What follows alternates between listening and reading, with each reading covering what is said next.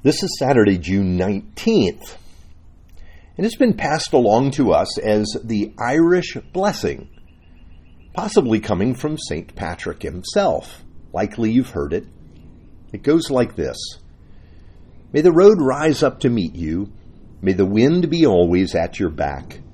May the sun shine warm upon your face, the rain soft upon your fields, and until we meet again, May the Lord God hold you in the palm of his hand. Now, the book of Numbers, along with the end of book of Exodus, tells us what happened when the tabernacle, the sanctuary used during Israel's wilderness years, was finally set up. Here's the description Numbers 9, verse 15 to 19. On the day the tabernacle, the tent of the covenant law, was set up, the cloud covered it from evening till morning, the cloud above the tabernacle looked like fire. That's how it continued to be. The cloud covered it, and at night it looked like fire. When the cloud lifted from above the tent, the Israelites set out. Whenever the cloud settled, the Israelites encamped.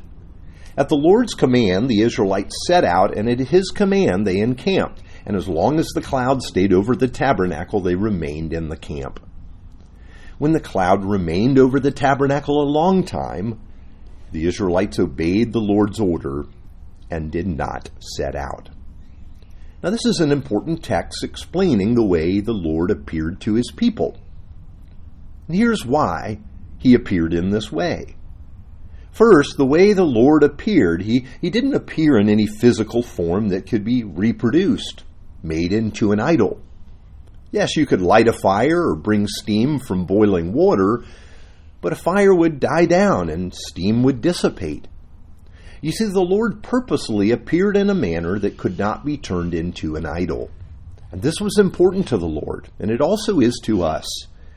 Because representations that can be reproduced by people, well, they will tend to make them. We'd all have wood or stone idols in our homes. And the Lord warned his people that he has no physical form, and they are not to make an idol of anything to represent him. This means that we relate to the Lord face to face, person to person. There's nothing that can stand for God. We must come only to him. God was very strict with his people about this because he wanted them to, to spare them the dangers and griefs of making, serving, and living for idols. Here's Deuteronomy 4, verse 15 to 18. You saw no form of any kind the day the Lord spoke to you at Horeb out of the fire. Therefore, watch yourselves very carefully, so that you not, do not become corrupt and make for yourselves an idol, an image of any shape, whether formed like a man or a woman, or like an animal on earth, or any bird that flies in the air, or any creature that moves along the ground or any fish in the waters below. So, yes, they would hear the voice of the Lord, but they never saw a form, never have an image that they could make an idol of. The Lord came in a cloud and fire because he wanted to be with them. He would be in their midst.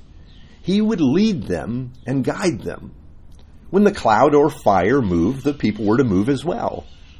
If the cloud remained over the camp, well, they were to stay put. Talk about being led by God. You say, why did God lead his people in this way in the beginning? Well, they were called the children of Israel for a reason. Like little children, they needed to be led until they grew up.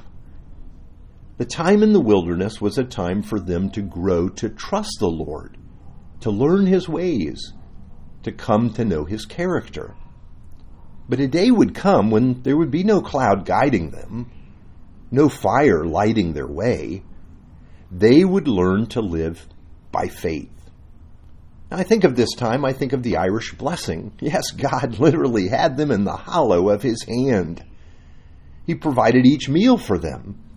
He gave them water that they needed in the wilderness and he guided them step by step along the way to the fulfillment of his promise of a land, a place for them. At a day we have no cloud or pillar of fire. But what we have in Christ is even better. God has given us His Spirit to dwell in us. Now, of course, just like the people of God in the wilderness, we must grow to understand the way of the Spirit, to learn the leading of the Spirit. We must, in a sense, grow up in Christ to enjoy the fullness of the presence of God in the Spirit God has provided to each of us. And that's part of this purpose of this time that we enjoy together in Christ each morning to become more and more sensitive to the work of the Spirit, the presence of the Holy Spirit, and the leading of the Holy Spirit. Let's pray. Heavenly Father, we're tempted to think your people in the wilderness had life better than we do. They had the fire and the cloud. But remind us you have given us your Spirit to dwell within us. Teach us a sensitivity to your Spirit and how to yield our lives to your guidance. Lead us, we pray, in the name of Jesus. Amen.